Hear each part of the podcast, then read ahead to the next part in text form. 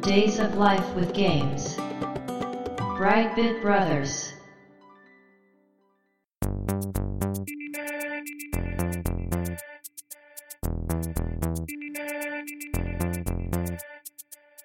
どうも、ワンピー川崎です。どうも、2P 長谷川です。この番組は、かつてゲーム少年だったワンピー川崎と 2P 長谷川の2人が、ゲームにまつわる様々な話題で古きを訪ねて新しきを知る番組です。はい。ブライトビットブラザーズステージ43。はい、43。ね、前回、前々回と、そうですね。え2回続けて連続配信ということになりましたけど、はい。1周年を祝って。そうです。ね。はい。今回から、またいつも通り通常運転ということで、はい。テーマをね、決めていきたいと思うんですが、はい。今回のテーマはパラッパラッパーです、はい。まあ、こちらももう有名なタイトルですかそうですよね。らしかもかなり売れてますから遊んだ方もたくさんいらっしゃるんじゃないかと思うんですけど、うんうん。まあ、時代としても結構新しい方のゲームそうですよですね。1周年の42回の方かな。うんうで、んあの、まあ、プレステとかサターンも話していこうかと。そうですあねのね、川崎さんが若い人を取り込んでいきたいん だと。若い人と言っても ね私たちより一回り若いぐらいのねそうそうそう。人たちになるからどどうしたらいいかな、長谷川ちゃんみたいな言うから。このプロデューサーや ねえじゃあ、もう思い切って、新しいゲーム行きますかっていうこと。新ししいっつって もね軽く20年前ぐらいのい。ですね。うね、ん。えまあでも、プレステって言ったら、僕はこれが代表作の一つかなと思うーんですよね。ああそうですね、はいんもうプレイステーションといえばと聞けば、うん。まあ、必ず上げる人がいるんじゃないかなというぐらいのタイトルではありますそうねです。確アかラにッねパか、やるドラかっていう。 マジでその2つ えーまあもうちょっとあるんじゃないですかねありますからね。IQ とかああそうそう IQ ね IQ もでもねゆあれも結構人気あると思いますよ、そうですよね。ううんん。まあえでも。サルゲッチュはサルゲッチュサルゲッチュ、うん、まあ、まあでも確かにピッポサルはイメージありますね、プレス。。ね、うん、うん、うん。まあまあそんな感じでね今回プレイステーションのゲームということでねはい、ちょっと新しめの感じではありますがはい。えー話していきたいと思いますんでよろしくお願いしますよろしくお願いします。 Days of Life with Games. Brightbit Brothers. まあ、皆さんご存知だと思うんですけど、パラッパラッパー出たのがですね、うんえー1996年、わあ96年か、はい、うんうん12月6日ということで、えー私の誕生日とニアミスしてるんですけど。あそうなんです えープレイステーションでソニーからうん出ています。で、この時はまあ違うのかもしれないですけど、うん、七音社っていう会社がですね、うんうんまあ深く関わってくるタイトルということで、ほうほで、ジャンルがなんですけど、ううんここが大事で、リズムゲーム、リズムアクションというか、うんになるんですね。うんで、まあ、音ゲーって今は言うと思うんですけど、うん多分これの元祖に当たるんじゃないかっていうようなはゲームで、あはあはあはあえー実際、まあ後で話そうかなと思うんですけど、こううん以降どういう音ゲーが出ていったかっていう話もね、していこうかなと思うんですけど、うんうんこれ以前ってこう音ゲーってあったっけなーっていうのがなんかあんま気にしてないから思い出せないっていうのはあるんですけれどうんうんうんも、でもこう一気に、あ、こういうゲームもありだなっていう風になったのがパラッパっていうイメージが僕はあって、当然あれですよねビートマニアより先ですよね先です。ねはい。うんそうなんですよね。その、うんうんまあ実際出た当初は、うんパラパラ売れていくような、 名前の通りというか、うんうんまあ数万本程度の売れ行きだったんですが、ああ初それ動がはそんなに売れてなかったんですかはい。で、同タイミングでバンディクーが出てるはずなんですけれども、はいはいどっちかっていうとあっちの方が、うんまあ、勢いがあって、そうですね。アクションゲームでしたね、あっちはうね。ん。ただパラッパも、えー徐々に売れていってですね、うん最終的に国内出荷本数はうん。 148万本までいや、それぐらいのイメージでしたね。はい。ただ、そんなスロースタートだとは思わなかったですけど。そうなんですよね。僕持ってたんですけど、うん。いつ手に入れたか、なんか思い出せないんですよ。 あ、ということはあれか、発売日に買うとかではなく、本当にこう、ずっと売れてた感じのうん。タイトルなんですかね。口コミで広がった感じもしますもんね。確かに。します。うん。そこは覚えてて、あうの、ん会社の先輩がうん。面白いよって言って、ほうほうほうほちょっとやらしてもらったのかなで、うんあ、これ面白いから買おうっていう思ったんですよね。う。うんうんうんうん なんか、うまくできなくて悔しいから買ってやろうみたいな、なって買ったのは覚えてるんですよね。ただ、それが発売からどのくらい経ってたのかはちょっと思い出せなくて、で、このパラッパーなんですけど、2008年までは、うん。うん。日本で最も売れた音ゲーだったですね。 2008年。ははい。記。録を持ってたうーん。みたいですうん。うんで、まあやっぱキャラクターもね、良かったというか、うん。うんうんいや、まあっていろいろ派生していくんですけど、うん。うん。 2001年にアニメやってたのが、ああ。これね、あんま見てた方いないかもしれないですけど、うん。僕結構好きでね、 あの、テレビアニメですかそうです、そうです。やってたんですよ。う。うんなかなかいいクオリティで、ええ覚えてないわ、全然。日曜の朝だったと思うんだけどなああ、そういう枠でやってたんや。うん確か。。もう全部見てましたけどうんね。うん。で、まあ、ゲームのストーリーとしては、うんうん。うん。主人公がアラッパ。 うん。犬らしいんですけど、あれ。うんうんうん。確かにね。ニット帽をかぶった。うん。パラッパが、顔が鼻の、 ワンピースの子っていうん。う、サニーちゃんっていうヒロイうん。うん。ンのハートを射止めたくて、ああ。数々の困難に、そんな話なんや。はい、なぜかラップで立ち向かうというああ。お話ですねて。か、そんなヒロインがいたんですね。あ、いましたよ、サニーちゃん。もう私、あの、玉ねぎ師匠のイメージしかない から。はいはいはいはい。あの、一面のね、うん。まあ、敵って言えばいいのかな。まあ、あの、チュートリアルでしょ、あれ。そうですね。一応最初の面で、うん玉ねぎ先生ですよねう。んうんう。ん。あの人のインパクトがすごい強くて。あの、玉ねぎ先生の道場って、うん。フルーツ道場って言うんすよ。へ自分えで。野菜なのに。うん そうそうそうそう、そうでし ょあれって当時思わっざとなのかなて、うん。なんか野菜なのかフルーツなのかよくわからないのってあるじゃないですか、トマトとか。あるある。うんうん。うんだから、あの、玉ねぎってフルーツなのかなっていうのを当時思って、 なんか、なんでだっけなネットじゃないよな。なんかで調べたら、 うん。もう早くも脱線してますけど、 あの、野菜とうん。果物のうん。境界線って結構曖昧みたいですね。なるほど。うん。じゃあ間違いじゃないんや。そうそうそう。こあーう、これだったら果物です。これはまあ野菜ですっていう定義が、はあはあなん、か結構曖昧みたいで、おーうん。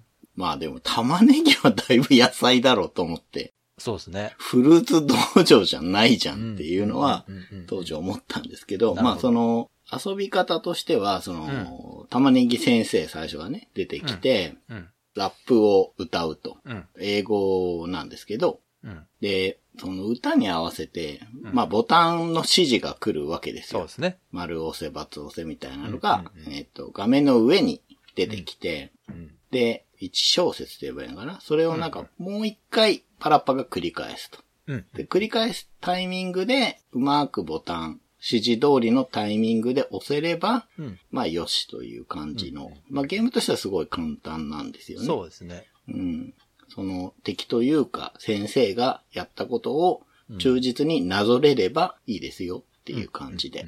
お手本通りにボタンを押していくゲームなんですけど、うん。まあ、正しくタイミングも正確に押していくと、うん。評価ランクっていうのがありまして、うんうん画面下にちょっと出てて、それが上がっていくんですよ。うんで、上がっていくと背景が、なんか、だんだん豪華になっていく。うん。で、逆に失敗を繰り返していくと、評価が下がっていって、あなんかオーディエンンスも減って、 ス。はいはい。で、それでも失敗し続けていくと、まあゲームオーバーになってしまう。うん。ってういん。う、もう本当にすごく単純なシステムなんですよね。最初は玉ねぎ先生の道場で空手っぽいラップやって、次が自動車教習所かなうん。サニーちゃんとドライブしたいって思っうて、んまあ教習所行って、で、ドライブして、なんかまあ車壊れるんだったっけなうん。お父さんに借りた車。で、直さなきゃって言って、フリーマーケットでいろいろ売って、うん。お金を作ろうみたいので、次はフリーマーケットで、カエル先生って。ちゃんとストーリーに沿ったステージが出てくるんですね。そうなんですよ。ああ。で、その後、うん。鶏の先生で、あの、料理対決っていうか、ほうほう料理作る番組みたいの出て、で、その後トイレなんですけど、うんうん。まあ、ちょっとトイレに行きたくなっ たから、トイレに駆け込もうとしたら、こう、シルエットで人が何人もトイレに列を作ってるんですよ。で、近づいてったら、今まで出てきた先生たちがへートイレ待ちをしてると。面白い。で、あドラマチッの、先に入りたければ、うん。ラップで勝負だって いう。ボスラッシュや。そうそうそうそうあそあ、なるほど。えう。で、それで、まあ終わって、ー、うんまあ真の最終面っていうのとも違うんですけど、うん。うん。無事、サニーちゃんの家に行って、デートに誘って、みたいな、エンディングっぽいのが流れた後に、うん。みんなでクラブに行くんですよ。ほうほしたら、ステージの上に、う。うん。なんかね、なんつったっけな、あいつ。なんか、ミスターなんとかっていう、その、虫みたいな、紫色のグラサンした虫みたいなキャラがいて、うん。で、そいつが MC で、ステージにパラッパが上がって、ステージの奥に今までの先生がいて、まあ最後の曲みたいのがおー始まるんですうんよ。それがなんかその、なんていうかな、全体の話を通じて、うん。まあ、僕は成長できたよ、的な歌なんですよ、確か。ええー、あ、そうなんですか。。そうそううそうそう。その演出がすごい好きで、で、最後の曲もすごい良くえて、で、ー、クラブだから、お客さんがいっぱいいるんですよ。うんうん。だから、ちょっと難しいんですけど、さすがに最後だから。うんうん。で、ちゃんとどんどんグッと出してやっていくと、こう、オーディエンスがすごい湧くんですよ。うーん。だからなんか、パラッパがちゃんと主人公になって終わる感があるんですよね。そこのええー、いいです演出が。ね。確かに。そうそうそうそうそう、すごいいいんですよ。で、最後うんのうんうん曲としても、やっぱりなんかすごく爽やかでいい曲なんですけど、うんうんで、そこもクリアすると、まあ、スタッフロールが流れて、うん。うーん。おしまいっていう感じうでんうんうん、まあ、ゲームとしては単純だし、うん。面もそんなにないんですよね。うんうんうん。ボリューム的に、まあなんだろう。今思えば少ないんだけど、うん当時はあんまり不満に思わなかったのは、うん。うん。結構クリアしても何度もやってたんですよ。へえ。ちなみに川崎さんって買ってはいないですか買ってないですね。遊ばしてもらったんだと思います。うんうんうん。で、多分ね、1面ぐらいしかやってないんちゃうかな。あまあ、ただ、遊んだ時のその印象とか見た時の印象は本当にこう、すごく新鮮な感じはしましたあ、うね。ん。そうなんですよね。うん。うんああ、なるほどと、こうやって遊ばせるもんなんだと思って。うん。いかにも、その、当時のね、その、プレイステーションのカラーが出てるゲームだなと。ああ、そうですね。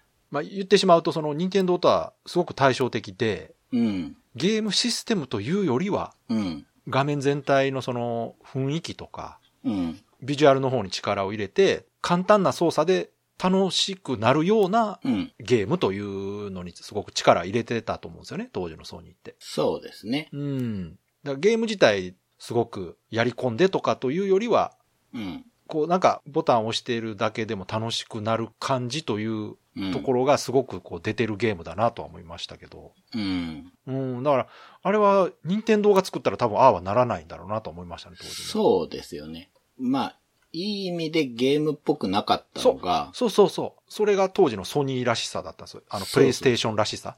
うんうんうん。うんうんで、まあ、そういうゲームいくつもあって、うん。うんうん。まあ、いいのと悪いのが正直あったと思うんですけど。ありますね。ありますあります。うん、パラッパかなりいい方に出て、そうでうすね。ん、それもあって、こう、じわじわ、じわじわ、うん。売れてった。で、あの、プレステの普及と、うんもう多分、比例して売れてったんだろうなと思うんだですとよ。思いますね。うん。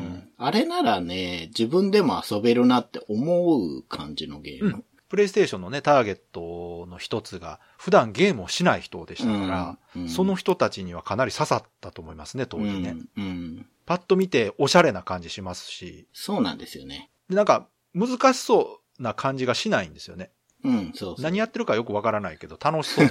そうそうそうそう。楽しそうだし、うんうんなんかもっってることももうちょっと嬉しいというか、うん所有欲を満たす感じは。そうあですね。りましたそれもありましたね。ねうん。そうか、じゃあ、まあ難しいっちゃ、まあ確かにまあ初めてやるけど僕結構やって、うん。うん何度もクリアして、まあなんかちょっと、なんか今日はやろうかなみたいな感じでやってクリアしてみたいなうん。うんスタイルで結構遊びましたね、パラッパはね。ううん。いや、まあ難しくてその進められなかったとかではなくて、うん。まあ正直その一面やって大体、あ、こういうゲームかって分かったあーらはいはいもはういいいかなっていう感じだったんですよね。なるほどとなるほど当時ね。うん。うん。うだん。からそういうお話とかは全然知らなかったんで、それ、うそれ知ってたらちょっと興味ありましたね。その 先どうなるのかなっていう。うん。ただ本当にその最初のインパクトというか、うん。新鮮さの方がすごくイメージあって、うん。なんかその面白い面白くないというよりは本当に目新しい、なんか新しいゲームだなというそうです、ね。感じはすごく受けました。なんか。うん。ううんん。そう。でも、なんか、ありそうでないっていうか、なんだろうな。旗揚げゲームに近いというか。やっぱりね、初めに長谷川さんが言ったみたいに、音ゲーのまあ、ほぼうん。パイオニア的な位置と考えると、うん。やっぱりその目新しさというかね、うん。見たことない感はすごく強かったと思いますけどね、やっぱうね。ん。そうなんですよね。うん。で、あの、まあ、ゲームとして、うん。作った人たちが、やっぱりちょっと変わってて、企画立案、まあ、デザイン、プロデュースもやってるのかな、やってるのが、うん。松浦正也っていう方なんですけど。。そうかそうか。はいはいい。あ、知ってます知ってます。そうかはいそうか。プレイステーションのあの、音関係のゲームほとんどやられてる方ですね。そうです。うんあの、もともとの活動って知ってますこの人。知ってます知ってます。そう。サイズっていうバンドやってもてう、 私大好きなバンドいです。や、僕もね、サイズすごい好きで、 大好きです。はい。まあ、もしご存知ない方いたら、なんだろう、一番有名なのって僕のイメージだと、はい。シティハンター2の。あ、もう当然です。あれが主題歌一番有名だと思い ます。そうなんですけど。めちゃくちゃかっこいいいい。ですよ、あの曲。めちゃくちゃいいですよね。めちゃくちゃいい曲でです。あのもう一人あの、女性のボーカルのチャカっていう方とのユニットだったんですけど、まあ、その方の声がすごく良くて。いやすごいですようん。今聞いたらね、ボカロですよ、あれ。そうですよね。ああやっぱなんか当時すごい新しかったし、テクノボイスです、あれは完全にね。うん。うん。デビューは1985年なんですね。はいはいはい。で、結成はもうちょっと前なんですけど、まあメジャーデビューしたのがこのタイミング。うん、うん。で、1996年に解散しているので、うんパラッパが出た年に解散してるんですよ。ああ、なるほどね。うん。じゃあ、その新しい仕事の一環だったんですかね、その、バンド活動が終わって。うん、あの、パラッパってうん2年半ぐらい開発してたらしいんですね。すごいね。ということは、プレイステーション発売してからずっと作ってたんですね。そうですね。 94年やから、だいたい2年やから。開発始めた時はまだバンドをやっていたので、うんうん。やっぱりパラッパがすごくうまくいったのと、多分、うんうんゲーム作りが面白かったのとで、う多んうん分軸をそっちに移したんだと思うんですよ。松浦さんが。でもうん、すごいいい人を起用したなと思いましたね。あ、これね、実はね、松浦さんの方から企画を持ってったみたいです。えー、すごい。じゃあ、あの人ゲーム好きやったんや、じゃあ。ね、これがインタビュー読んでて面白かったんですけど、うん。当時のね、バンドって、うん。 MTV の流行で、うん。ビデオクリップっていうものが出てきてですね、そうか、そうか。音楽が聴くだけのものではなくてう、んうん、うん。映像として楽しむ時代になったんですって。そうか、そうか。だけど、うん。松浦さんはうん。自分が映像に出てくることがしっくり来なかったらしいんですよ。あーだけ、ど、うんまあ、そのメジャーデビューして、うん売。っていくっていう中で時代の潮流的にそういう風になってて、なるほど。で、その頃に、まあ、90年代ぐらいにインタラクティブっていう言葉が、まあ、出始めて、うんうん。で、その中で、まあ、曲作って、うん。映像は CG を作る人たちに頼めば、なるほど。自分の音楽も楽しんでもらえるし、そういうインタラクティブっていう、その新しいものになっていくし、うんうんうん。そういうのいいんじゃないかなっていう興味の中でどうも出てきたっぽいんです、これが。なるほど。で、まあ、その、行く先が、やっぱり、双方向っていう感じで、まあ、ゲームだったんですかね。なるほどな。映像表現として、その、ゲームっていうのを選んだってことなんですかね、じゃあ。そうなんです、そうなんです。多分そうなんですなる。ほど最初の頃は。う。うんうん。だから、音楽やってたけど、うん。うん。ファミコンとかで育って、ゲーム大好きなんですよねっていう感じのインタビューではなかったあ、んやでっすよ、ぱね。り、あ、じゃあ違うんや。あーうん。まあ、やってた可能性はあるんですけど、うんうん。なんかまたね、全然違う、さっき言ったような 動機があって、なるほどね面白いなと思ったんですけうんど、うんそれでソニーで持ってった時に、うんうんうん。最初あんま感触良くなかったんですって。へえ。で、やっぱり新しいから、そうか。な、なんだか分かんなかったんじゃないですかね。そうか、イメージできひんかったよな。うん。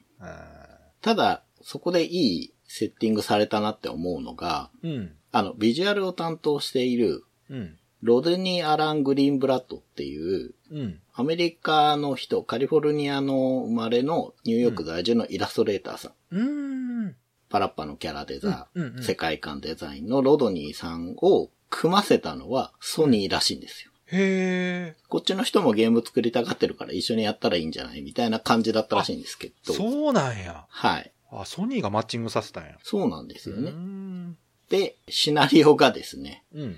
伊藤ガビンっていう人なんですけど、そうや、そうや、その名前覚えてるわ。そうですね。あの、元アスキーの編集者で、うんうんうんうん。まあ、ゲーム関係もいろいろお仕事してて、パラッパシリーズのシナリオを久々に聞きましたよ、伊藤そがうで。すね。えまあ、あと、動物番長とかね、ー、ねえ、うん。風水先生とかやってますけど。懐かしい。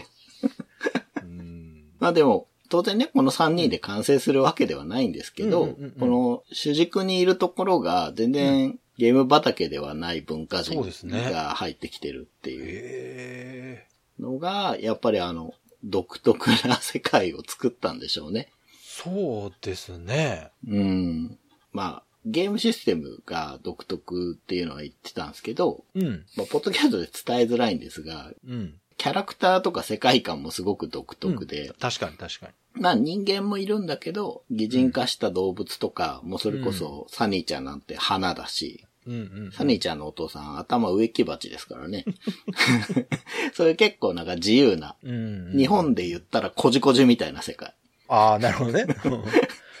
そうそう確。かに。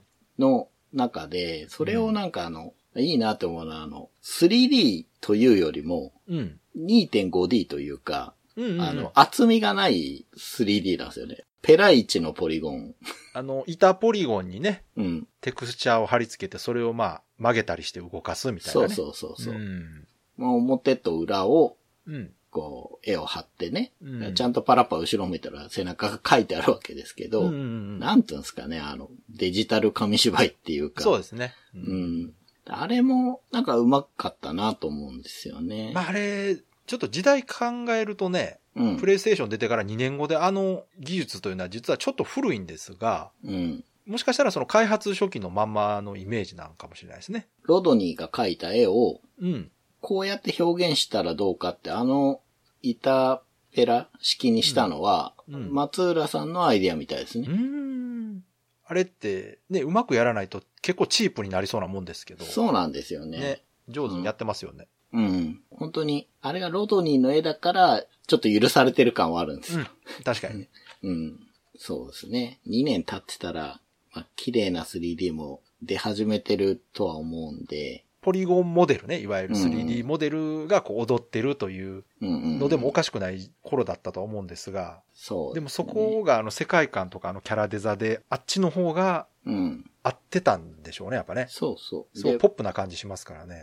うんある意味、そのなんか、あんまり時代に左右されないというあか、あ、確かにね。ああなっちゃうとん。確かにそうそう、うん。今見たら今見たでね、うん。うん。おしゃれな感じしますよね。そうそうそうそう、うんこういうもんなんだな感がすごいあって。そうそうそう。確かに。うん。で、キャラデザとかもこう、まあラップでバトルするんだって、こう、意図を伝えて、ロドニーがいっぱい書いてきた中で、うんななんかるさほど。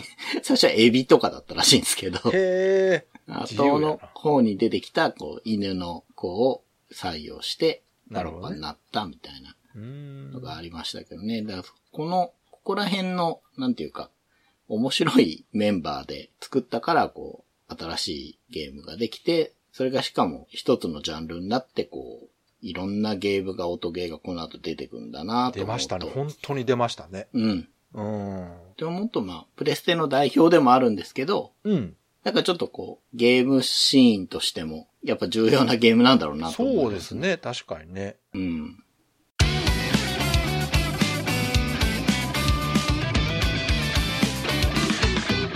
Brightbit Brothers.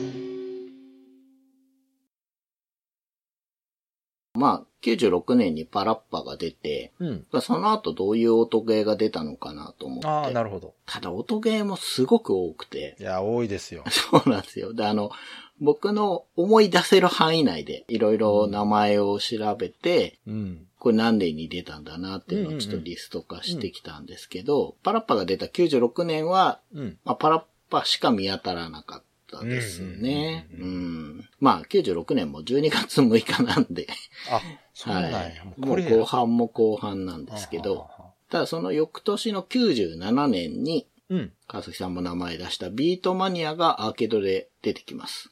ああ、そはう。い。一、年後なんや。で、これ、1年で筐体から作れるのかなって、そうか。じゃあ、もうちょっと早い段階でやってたんかな。かもしれないです。結構思想としてはうん。違うじゃないですか。ビートマニア確かはにやっぱりあの、確かに。 DJ 機材をそうですね。シミュレーションさせようってもんだから。しかもね、その、コナミのうん、会社のイメージからいくと、普段から音楽に力入れてましたから、うん、うん。独自でうんその音楽をテーマにしたゲームを作っても何も不自然じゃないですしね。そうですよね。もし、うん。パラッパを元ネタにせずに作ってたとしたら、パラッパ見た時にちょっと焦ったでしょうね。そうかもしれないですね。ね。先やられたって。そうなんですよ。そのパラッパが地場売れしたみたいだから、うん。やっぱね、インスパイアされてっていう可能性はちょっと低いのかなと思ったんですよう。ん僕もうちょっと後に出たイメージがあったんですけど、そうですね。翌年には出てたっへてことで。ーで、その翌年の98年あたりから、うん。ちょこちょこで始めまして、うん。うん。まず、ポップミュージック。うん。はい。そうか、ポップもそんな早かったんや。そう、早いんですよねう。ーん。で、ダンスダンスレボリューション。うん。もうこれは一世風靡しましたからね。そうなんですよ。すごかったもんな。ポップンは、うん。僕が行ってたゲーセンとかだと、うん。最初はそうでもなかったんですけど、うん。ダンレボはすごかったですね、最初いかや、ら。すごかった。ダンレボはやっぱり大型筐体ですからね。うん。で、なんか、ポップンはね、僕が行ってたゲーセンが、うん。外に、うん。ちょっと、筐体何台か外に出してたんですよ。うんうんうん。で、そこに置いたら、すごい人がやるようになった。出た出た。そうっすよ。あの頃のダンレボとかビーマニは、言ったら見せるプレイというかね。うんうんうんうん、うん人に見せるというのも、プレイの目的になってましたから。そうですよね。あえ。てね、人が見える場所に置くお店が多かったですよ。うん。そうなんですよ。うん。後からポップンってこんな人気なんだなと思って、結構ナンバリングシリーズが続いてくから、うんうんそうですね。でも、まあ、最初に出たのは98年。うんで、他にも出てまして、うん。パカパカパッションっていうのがああ、懐覚かえしてい。ますか覚えて る。これも98年なんですよね。へこれもアーケードですけど、え。うんうんはい、思ったより早かった。僕もうちょっと後かなとうん。思って。確かに。。うん。うんであと、これはね、僕買ってやってたんですけど、プレステでですね、うん。うん。バストアムーブ。あ、はいはい、ここか。はい、ここでいす。や、覚えてますよ。はい。スーパーミルクちゃんのね、人が キャラやってて。パラッパとはまたちょっと違う感じのね。うん。そうなんです。こっちは、ちゃんとしたポリゴンキャラクターですよね。うん。プレステらしうんいゲームだなと思います、そうそうそうこれも。うん。まあ、おしゃれというか、そうそうそうそうう。んゲーム文脈からあんまり出てきてないよううんな デザインで。これ結構僕やりましたね。2も買ってやったしへ。うん。最終面だけクリアできなかったの覚えてますけ結ど、ね。構やってますね。これやりましたうね。ん。キャラが好きだったのうかんな。うん98年がこんな感じで、うん。うん。 1999年に、うん。うんじゃまラミがわあプレステで出ます。懐かしい。で、これはパラッパのうん作者の松浦さんがうん。作っった七音社ってとこが開発してるんだと思うんですけど、うんうんうんなるほどキャラデザもロドニーで、まあ、おパーラッパの続編というか、同じ世界観なんですよね。そうですね。うん、うんやっぱりね。で、今度は、まあ、女の子のあれ何なの かなギター弾く子が主人公で、確かドラムだったと思うんですけど、ケイティっていう青い猫が、うん。パラッパのヒロインのサニーちゃんの友達なんですあ、繋がってるんや、よ。そ世う、界パラッパの時点で出てたんです、その子はちゃうんと。ん、なるほど。で、確かラミーも最後が、パラッパのさっき言った最後に出てくる、そのアブラムシみたいな MC が、確か出てくるんですよ。うん。これも僕買って、おうほうほクリアするまでやって、印象としてはなんか、うんちゃむラミーの方が簡単だったんですよね。う。へえ、うん。そうです、ね。ゲーム性は違うんですかいや、ほぼ一緒。うんやってることなはるほど一緒。じゃあもう正当続編みたいな感じなんですかね。そうなんですよね。ただ、その、パラッパ2ではないんですよね。。うんうん。で、ここら辺がなんかやっぱりこう、なんていうのかな。その同じことはしたくないな、みたいな感じがあったのかもしれないうんうんそうでですすねね。アナログ弾く操作が確かあったはずだから、ラミーあは。あ、そっかそっか。だからギターなんだと思うんですよ。なるほどな。そうか、そうか。うん。アナログスティックね。うん、うん、ううんん。そこはなんかね、プレステらしい感じでしたけど、であと、七音社から99年にもう一作出てて、うん。ビブリボンっていうのが覚えてます。プレステから出てて、めちゃくちゃ覚えてますね。インパクトあったもんな、あ れ。ここら辺もなんていうかこう、ソニーのそうですね感じがすいごいやーですよそうですね。すごい。うん。だかすごいプレステ感あります よ。らそう考えると七音社って結構プレステのこう、空気を作るのに一役買ってたんだなとそうですね。思いますよやっね。う。うんん。ビブリオンはやりましたいや、どうやったかないや、僕ね、実はこれ発売日に買ったんですよ、飛びついて。いああ、そうなんですか。ほんほんやこれは、俺はちょっと難しかったな。難易度が高い。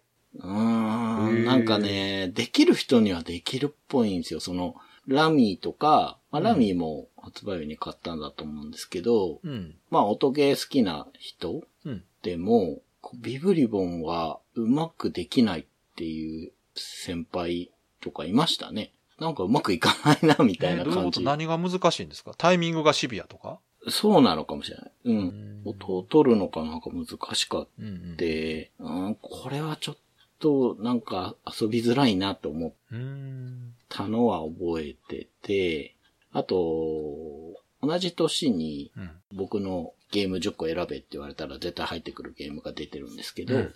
スペースチャンネル5。ああ、そうか。あれ、そう、音ゲーですもんね。そうですねそう。だあれは統計ですね。パラッパに仕組みは結構近いうん。うんかな。うん。そうですね旗揚げゲームですからね。見本を聞いてから真似するっていううね。ん。う。うん確かにそうや。これがドリキャスで出てるんですけど、うんうんうんうん当時ドリキャスも持ってたんで、うん。これも買いましたね。すぐ買って。あれは、あれもインパクトあったな、最初。いやー、もうめちゃくちゃ好きなんですよ。これうは、ん。いつか、これ単体で話したあ、いいんいでですすけね。ど、いいいですね。や、もうすごい好きで、かなりやったんですけど、うん。ラスボスがやっぱ倒せなくて、え、そんな難しいのあれあ、思い出した。結構思い出した。そうだ。バスタームーブもそうなんだけど、うん。最後のやつが、うん。操作を逆にしてくるやつなんですよ、確か。え、何それだからそれあかんで、それ。相手が右って言ったらこっち左入れるっていう、ミラーなそれあんですかんよって、それは。。 でね、クリアできなくてそ、れはずるいわ。あ、そう、そんなことすんの。うん、確か。ううんん。それはいらない難易度ですね、それはちょっと。チャンネル5は確実にそうだったはず。それ意地悪ですよ、それ。当時、友達にうち来てもらってクリアしたんだっけな。 あーなるほど。うんクリア画面どうしよう見たくて。ってやってもらったのを覚えてますけどね。そうか。で、他にもアーケードでも出てまして、うんうんうん。あの、B マニのヒットから、あの、そのシリーズがどんどん出てくるんですけど。ああ、出ましたね。 はうい。ん99年にはギターフリークスとドラムマニアが出てますあね。りましたね。うん。懐かしいな。これなんか、セッションとかできるんでしたっけ、ああ、そうですよ。バンドが組めるんですよ。ですよ。よね。うん、そうそうそう。あの辺はね、もう、音ゲーといえばコナミって言われてたね。そうでみすたいねです。本当にそう。ギターフリークスは流行ってたなぁうん結構周りの人もやってた。ドいや、ラム。かっこいいですからね。うん。プレイしてるのも。ドラムよりギターの人が多かったイメージ。ドラムむずいんですって。そ普う通ですよにドラムなんですって、だから。 そうです結局。普通に演奏できるレベルの人じゃないと遊べないゲームだったんで、あれ。うん。うん。その、何度かね、ビビブロスで話してる僕の、 その、バンドやってる友達。 はいはいはい。 よう出てくんだ。やってましたね、ドラマに。あ、やっぱりうん。あんまりゲームセンターでゲームする人じゃなかったんだけいど、や、あれ、バンドやってる人絶対興味あるで しょ。うん、これならできそうっつってやって、ちょってと腕試ししたろかってなりますよね。あれね難しいっつってましたけどね。あ、やっぱりね。ううんんで、えー2000年になると、そのシリーズのキーボードマニアっていうのも出てきうん。ますと。そうだね。一番難しいや つや。で、あとですね、サンバでアミーゴっていうのああ、が、懐かしい。そう。セガがね、セそガかの頃力入れてたんですよ、弟。 そう、結構ね、頑張って出してて。そうそうそう。確か、マラカスコントローラーって、ドリキャスかなんかに出ましたよね。出てます、出てます。はい。出てます。家でも遊べる。ですよね。うん結構 使ういとやころーがあ。れもうまくいけば太鼓の達人ぐらいいけたはずなんですけどね。そう。そうなんですよ。うんで、2000年にはですね、ワンダースワンで、ライムライダーケロリカンっていうのが出てるんですけど、もうワンダースワンっていう時点でそんなん知ってる人いないですって、もで、これなんで名前出したかっていうとう。、うん。これ7音社なんですよ。ええー、はい。そっちに行ったんや。はい。ええあ まあ、多分依頼が来たんでしょうね。あー、なるほどね。うん。やっぱりハードに一つ音ゲー欲しいなって思ったんじゃないですかね。あうん。ちなみに僕はやったことはありません。ーいや、やったことないわ、さすがに。名前はなんとなく知ってて、知ってたというか、その、まあ、ちょっと7本社を昔にも調べたことがあるんですよ。その時に、え、こんなんあった、こんなん全然知らねえと思って。 これはさすがにわからへんわ。で、2001年になると、うん。さっき川崎さんが名前出した、うん。このジャンルだと知らない人がいない、太鼓の達人が出ます。うん。はい。ね。未だにまだ続いてる。で、えープレステ2で、やっとパラッパラッパー2が出ます。長いな。うん。だ5年かかったんですよね。うん。まあ、この年にはちゃんと2が出て、あの、うん大丈夫ですよ。玉ねぎ先生も出てきます。うんうんうんうん。 2はね。長かったな。あと、ブラボーミュージックっていう指揮者のゲームだったあかなったあった。はい。これも、プチ流行ったと思うんですそうですね。けど、う。うんん。出てまして、あとですね、これはちょっと変則なんで、音ゲーに入れるかどうか怪しいんですが、うん音ゲーがなかったら多分生まれなかったゲームで、うん。レズ。うんうんうんうん。あのそうです。ね。水口さんのね、一応、音ゲーですね、確かにね。うん。 PS2 とドリキャスで出てますね。これ2001年なんですよね。またこれも、なんていうか、局所的に流行りましたよね、これいやーが流行っね。た流行っ好きな人ずっとやってたものな。はい。で、2002年にテクニックビートっていうのが出てるんですけど、あ、た。うん。よく、懐かしい。あよくご存知で。懐かしい。それもプレステ2じゃないですか。これ最初はアーケードですね。あ、そっかそっか。アーケードで、あの、アリカが出したんちゃうかったかな。。そううです。アリカです。 確か。そうそうそよく出てきますね。アう。リうカん、いやいや、すごいインパクトあったんですよ。あの、うん。格ゲーの会社が音ゲー作った。そうそうそう。僕も同じ印象。う。う。うんん。で結構ね、可愛い感じのそうそうそう。キャラクターでリフォルメの。だからちょっとね、パカパカパッションを思い出したんですよね。ああ、確かに。うん。だってね、アリカといえばね、元カプコンのね、そうそうそうそニンニンさんが辞めてう。うん。作った会社やから、まさか音ゲーって、ねすごいびっくりした。インドラー橋の会 社っていうイメージ。全然わかんないですよ。伝わらない ですよ、それ。そうですか。キャラの使う技の名前やし。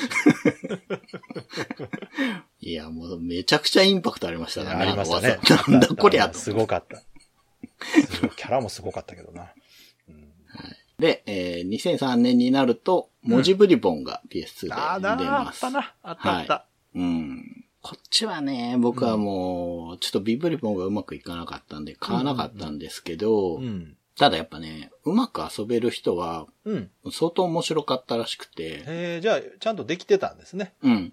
遊べるようにね。職場でだいぶハマってる人がいて、へえ。で、ちょっと借りてやってみたんですけど、うん。やっぱなんか、わかんないんですよ。ああ。何が正解なのかわかんないですよ。そういうことか。うん、そう結構感覚的にプレイしないとダメなもんだったんですかね、もしかしたら。多分どっかで、あ、ここかって分かればやれるようになると思うんですけど、うんなんかね、僕いくつかそういうゲームあって、うん。 PSP のパタポンってやつとかも同じで、ああ。正解が分かんなくてね、あるある、でもそういうゲームありますよ。うん。うん。で、2003年はですね、うんえードンキーコンガも出てるんですけ ど、懐かしいな。あったな、 ドンキーコンが。これ、あっね、たあっドた。ンキーコンガどのくらいの人が知ってるのかい。やー、結構知ってんじゃないですか。あ、本当ですか ?3 まで任天堂やか出てらるドンキーコン知ら ガん。か。これも、まあ、太鼓系って言いやいいんですからね。そうそうそうそう。うん。コンガですからね。ねそうそうそうそう。なんかこう、うまいこと言うなって思いましたけどねね、出た時もうに。まずダジャレから入ったんちゃうかっていう。そうそうそう、この手があったなって思いましたけど。はい。で、2004年はもうちょっと有名な、有名だと僕は思ってる音ゲーが、任天堂 DS で出てるんですけど、うん。あの、大合奏バンドブラザーズ。ああ、うん。有名ですよ。それ、あれ売れましたよ、だいぶ。ね、売れましたよね。売れましたバンブラ売れましたすごい熱心に。いや、売れましたやよってる。人いましたよね。すごい売れましたよう。ん僕全然縁がなかったんだけど。うん私もはいうん。でもめっちゃ売れてましたよ。売れてましたね。売れてましたう。んで、この頃から携帯機で音ゲーが出るようになっていくみたいなんですあけの、ど。なんか、任天堂がちょっとね、あ、こっち行けるなって気づいたみたいで。 そうそうそう、そうなんですよ。ん。ドンキーコンガからのうん。バンブラ。で、そうそそうのそう翌年に、うん。オス戦い応援団。懐かしい。売れたな、あれこも。れ売れましたよね。売れ DS た売初れた期の作品としてあは。のね、DS 自体がもう売れ出してて、うんうん。で、ほぼロンチやったんちゃうかな、あの辺って。そうですね。そう。ね結構、まあ言っちゃあれだけど、最初の頃の遊ぶもんがそう。あんまない時にうまくそうそうそうそ出てう。きでて。ね、CM とかもなんか楽しそうだったんですよ。そうそうそう。うんで、遊んだら実際面白いんで。そうそうそう。やっぱりね、うんゲームよくできてるから。そうなんです。あれよくできてる。ね。うん。が2005年。で、2006年に、うん。今更 GBA でですね、うん。リズム天国がはい、出また。すこ。れね。はい。これ、これ。これはね、僕買ったんですけど、はい。というかうちの奥さんが買ったんですけど、うん、うん。結構 GBA も終わりも終わりの頃にそ出うてできす。そうでて、す。いや、もうめちゃくちゃヒットですよ、これ。いや、面白かった。これはすごい面白かった。私はもう名作だと思います。う。うん。はい。で、前半でね、うん。 2008年まで日本で最も売れた音楽ゲームソフトがパラッパでしたって言ったじゃないですか。うん、うんこ。れ記録塗り替えたのが、うん。リズム天国ゴールドなんですね。あ、そうなんや。はい。てっき DS りで。ビーマニとかそっち系かと思ってました。いやいや、ゴールドなんですよ。ゴールドも確かにすごい流行った。DS がすごい出てて。そうそうそう。うん。リズム天国が GBA 終わりなのに、うん。多分ハーフミリオンぐらいいってるんじゃなかったかすな。げえな。めっちゃ、いや、売れたもんな、確かに。うんそうそう。これおもろいぞってなって待望の DS なんですよ。そうですね。うん。そうそうそだもんだから、う。うん191 万本。すっごいな。はい。ごいなもうちょっとで200万本ですよ。え、すごいな。うん。いや、まあ、あの時の DS は異常でしたからね。そうですね。DS がすごかったってのもあるけど。あのハード人気自体が、ほんまうにん、最近で言うと、スイッチに近い感じの売れ方してましたかいら。やー、すごい。品薄品薄で。うん。うん。手に入らない状態でしたからねう。ん。その状態と、まあ、DS ユーザーとマッチしてたってのもそうですね。あるんですよね。うん、あると思います、それはね絶対。うんで、ここでまあ、記録更新ということで、うんでまあ、その翌年に Wii であの、メジャーマジマーチっていうのが出てるんですけど、ほうほうほうまあそういう反応ですよね。これ、うんあの、7音社なんですよ。あ、結構長いこと活動してたんですね。そうですねう。んはい。まあ他にもいろいろやってはいるんですけど、これもね、確か、ロードニーがキャラやってんじゃないかな。なんえー、かすそうごうい。ずっとじゃあそのコンビでやってるん や。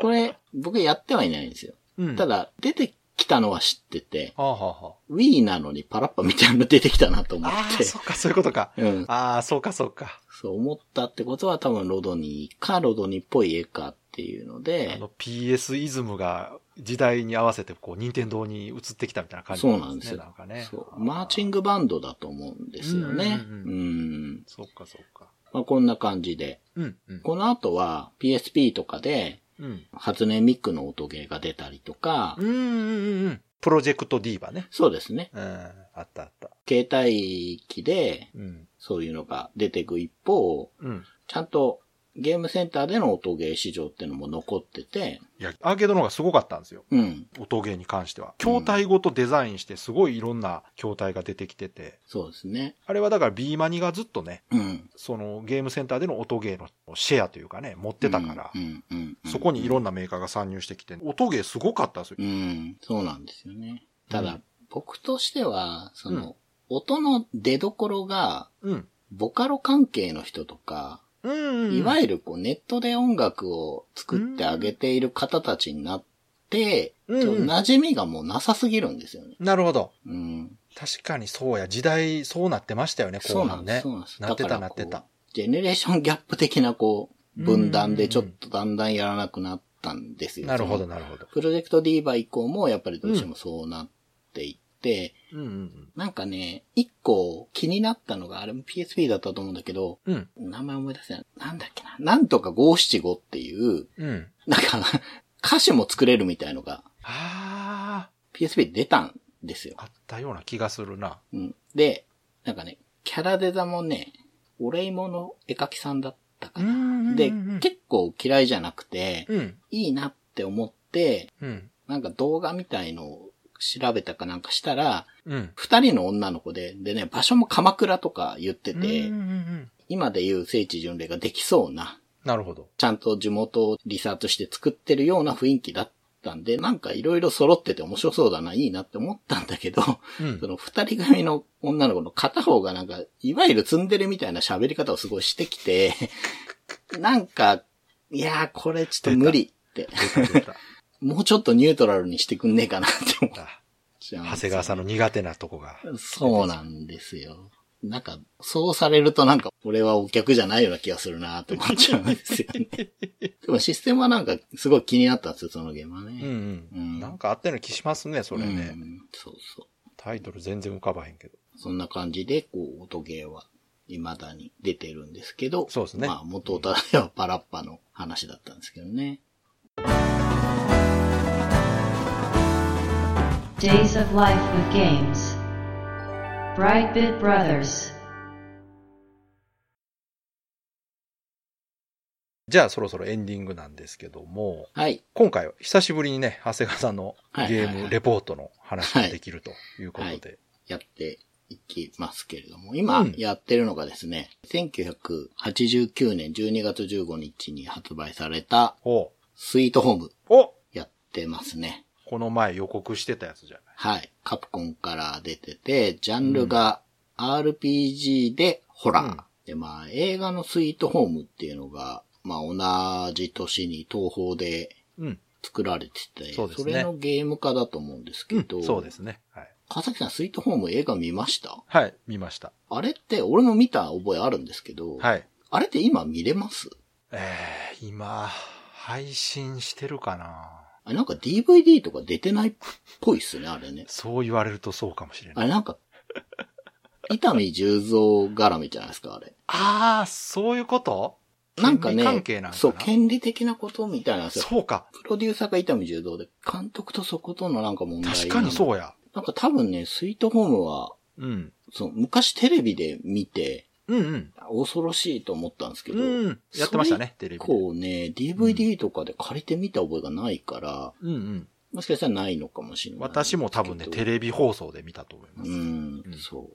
で、まあそれのゲーム化なんですけど、うん。まあ、どのくらいその映画をトレースしてるのかだから全然確かめようもないんですなが。るほどそうか、そうか。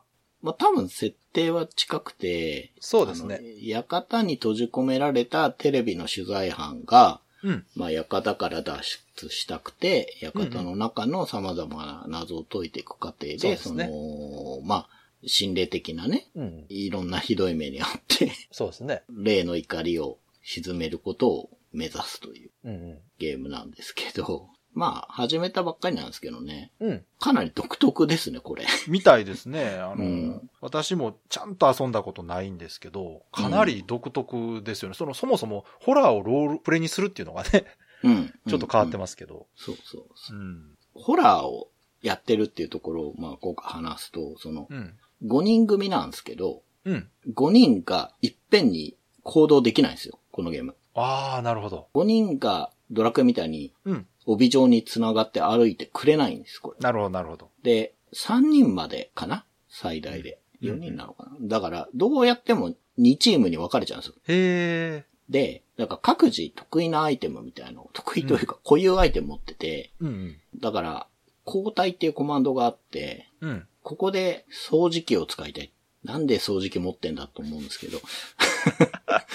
どういうことだと思うんだけど、まあ掃除機使いたい。これうん。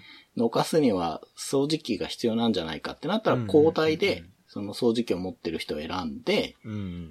それで動かす。なるほどっ。ていう風にやっていく探索が結構主にあるロープレで、うん。もちろんあのランダムエンカウントして敵とも戦うんですけど、うんうん死んだりするんですけど、うん。うん。このゲーム死んだら生き返らないんですよ、絶対。おえ、ロストってことですかうん。でも映像的には死体がそこに残っちゃうんだけど、へえ。だここですね。こうのん。全員で行動できない不安というか。うん。あの、ホラー映画のお約束ですよね。うそうそうそうそうそうそう。んなるほど。だけど、それだと強いやつだけでうろうろすればいいじゃんになっちゃうから、確かに。各自にアイテムを持たせて、うん。各自動かすように多分していって、なるほど、そうですね。で、チームとしてうん。 3対2とかいびつになるので、うんでその中で誰かが死んだら絶対に生き返らないっていうう、ん。うん。ここら辺がやっぱ恐怖演出なんじゃないですかね。そうですね。うん。で、まああの、前にね、川崎さんが言ってたその、バイオの元になったといううんか、その扉がうん開く閉まるアニメーション。うん。うん。うん。これ実際あって、うん。ファミコンだと思うとあれ贅沢ですね。うん。そうでしょう。 5人の中に1人鍵を使うキャラクターがいるんですけど、うんその人がいて扉開けると、うんうん。ドラクエとかだったら、うんそこの扉がパッてなくなって、うん。まあそれだけじゃないですか。うん。うん。いちいちそこで画面が変わって専用の扉があって、ギそうそうそうーっていそううそうそう。アニメーションが入ってくるんですけど、うんうんうんうんあれはね、当時小学生とかでやったら多分怖い。